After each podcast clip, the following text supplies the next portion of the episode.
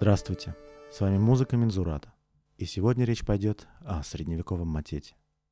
Бывает так, что какой-то жанр, став популярным и прожив долгую жизнь в музыке, становится совсем не тем, чем был в начале. Эти слова применимы к матету. Матет ренессансный, барочный — это нечто иное, чем матет XIII-XIV веков.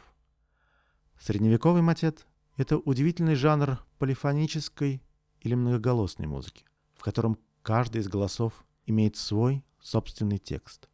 Рождением своим этот матет обязан, вероятно, клаузуле, мелизматической завершающей части органума или кондукта. В клаузуле чаще всего долго распевалось одно слово, в матете же все распевы были подтекстованы. Таким образом, например, родился матет вида профеции «Видерунд». На музыку части органума оперативно великого «Видерунд омнос». Обратите внимание на нижний голос. Кстати, он называется в матетах тенором, то есть по латыни «тот, кто держит», «тот, кто тянет основную мелодию». Такой вид матета теперь принято называть прозулой. Автор конкретной этой прозулы – Филипп Канцлер.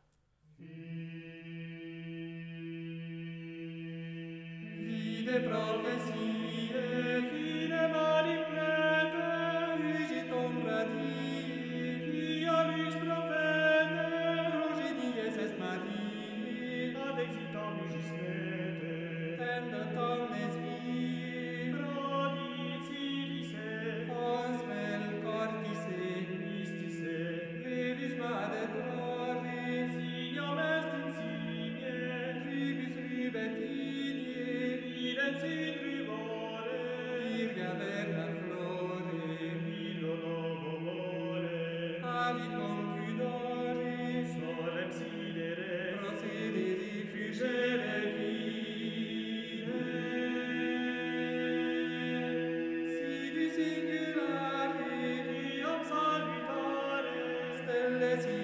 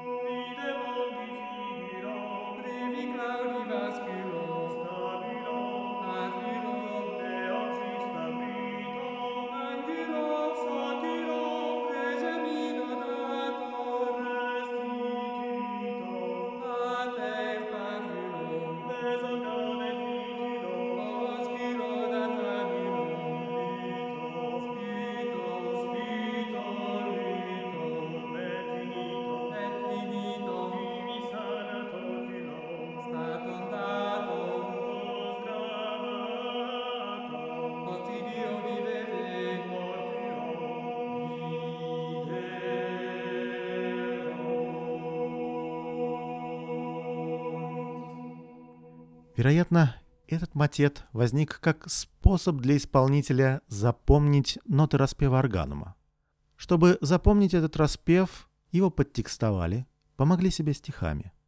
Впрочем, некоторые современные исследователи ставят под сомнение подобное происхождение матета, потому что и клаузулы, и первые матеты появились одновременно в парижской школе Нотр-Дам в самом начале XIII века. Одним из таких ранних матетов двухголосным является «Авероза новелла флос филиум», и это уже вполне самостоятельное произведение.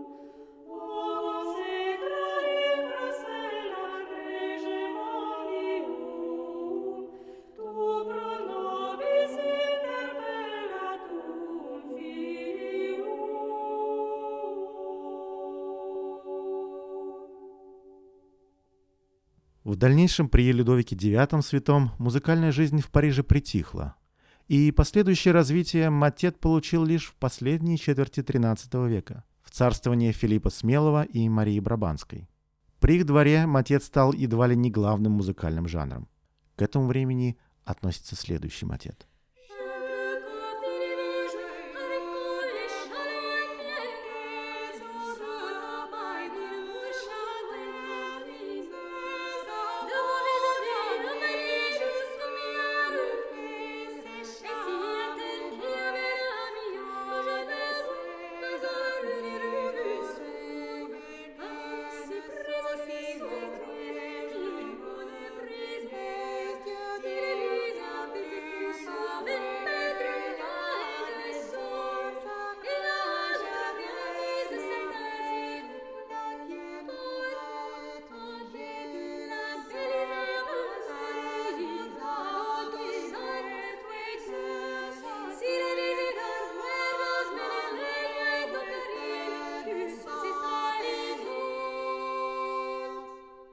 Концу XIII века матет успешно распространился почти по всей Европе. Но если другие страны скорее копировали парижский оригинал, в котором чаще всего нижний голос содержал часть мелодии из григорианского хорала, реже из популярной труверской песни, а верхние голоса, чаще два, пели на старофранцузском о любви. Итак, если другие страны скорее копировали парижский оригинал, то в Англии матет претерпел существенные изменения. Например, Тенор мог быть на народном языке, а верхние голоса содержали покаянные тексты на латыни.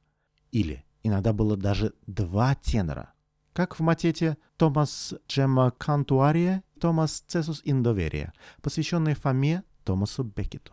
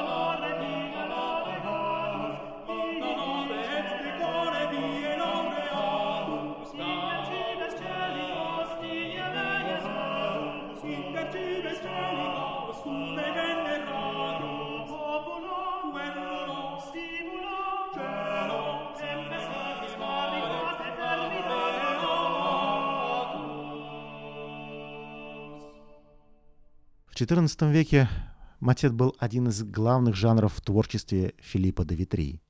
Послушайте следующий матет.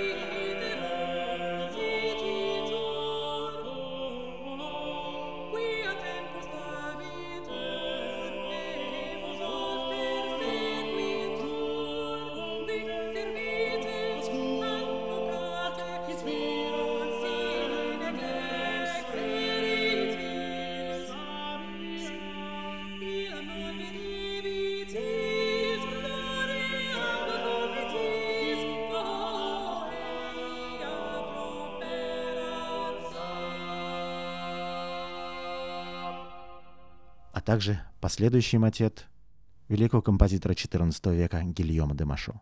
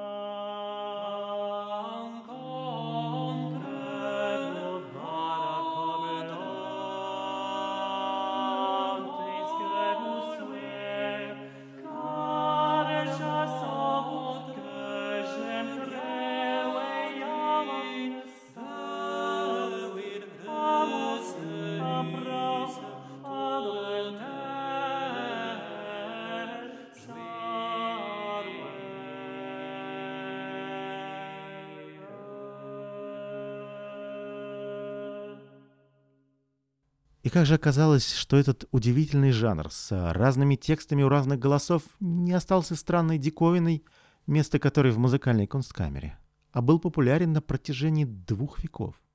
Поскольку аналогов современной музыке музыковеды 20 века не нашли, и с первого раза совсем не ясно, как подобную разноголосицу вообще можно слушать. И тем более, как это можно было слушать тогда, в средние века, когда музыка была куда более текстоориентирована, чем сейчас, матеты стали рассматривать как музыку для очень узкого круга утонченных ценителей. Ну а кто же иначе может понять эту разноголосицу текстов и смыслов? Благо, современным теоретикам есть на кого ссылаться в этом случае. Иоанн де Гракей на рубеже 13-14 веков писал «Этот вид музыки не следует исполнять в присутствии простого народа, который не способен оценить его изысканность и получить удовольствие от слушания. Матет исполняется для образованных людей и вообще для тех, кто ищет изысканности в искусствах. Впрочем, можно было бы обратить внимание на другие слова Гракея. Обычно матеты поются на праздниках для украшения их, подобно кантиленной, называемой ротунделус. Речь идет о ранделе которая поется на праздниках для простого народа. Кристофер Пейдж, выдающийся музыковед-медиевист и долгое время художественный руководитель ансамбля Gothic Voices, в своем исследовании работы Гракея показал, что разделение образованный простой народ не настолько элитарно, как могло показаться ранее. Под литерате – образованным народом. Иоанн де Гракея подразумевает и клириков, и певчих, и студентов, и университетских преподавателей. Вероятно, этот круг и еще шире, поскольку матет был одним из главных придворных музыкальных жанров времена Филиппа Смелого и Марии Барабанской. Послушайте матет 13 века «Троесерс» в исполнении Gothic Voices. Вот вступает один голос. Prouesser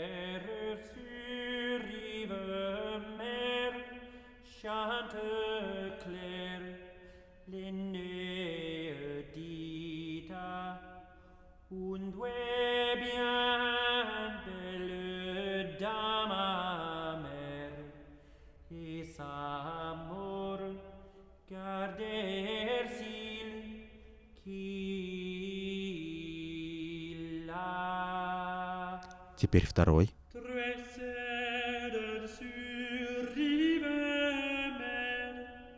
Schande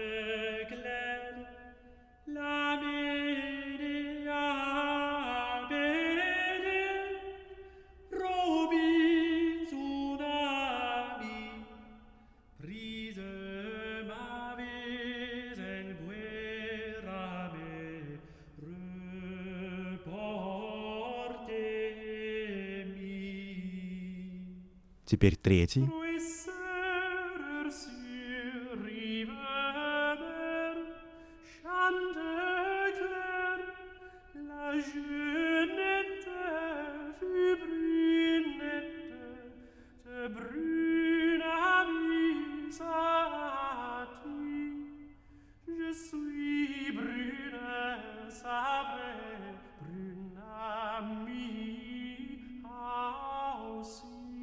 А теперь все вместе.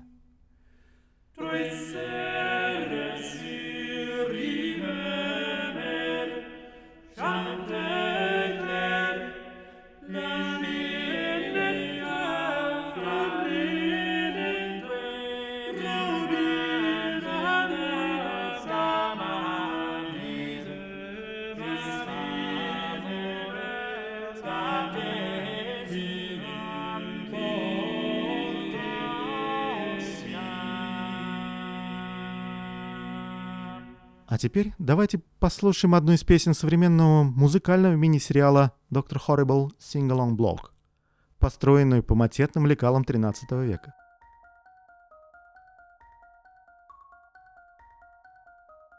Вступает один голос.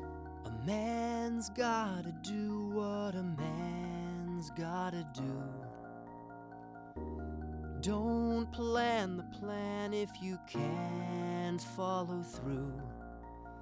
all that matters, taking matters into your own hands. Soon I'll control everything. My wish is your command. Stand back, everyone, nothing here to see. Just imminent danger in the middle of it, me. Yes, Captain Hammer's here, hair blowing in the breeze. The day needs my saving expertise. A man's gotta do what a man's gotta do. Seems destiny ends with me saving you. The only doom that's looming is you loving me to death. So I'll give you a sec to catch your breath. Вот третий. Thank you, Hammerman. I don't think I can explain how important it was that you stopped the van. I would be splattered, I'd be crushed under debris. Thank you, sir, for saving me. И вот они все Don't вместе. worry about it. A man's gotta do what a man's gotta do. Are you kidding? Seems destiny What heist ends were you with watching? me saving you. Stop looking at her like that. When can't notice that he rest. threw you What's in the use? garbage?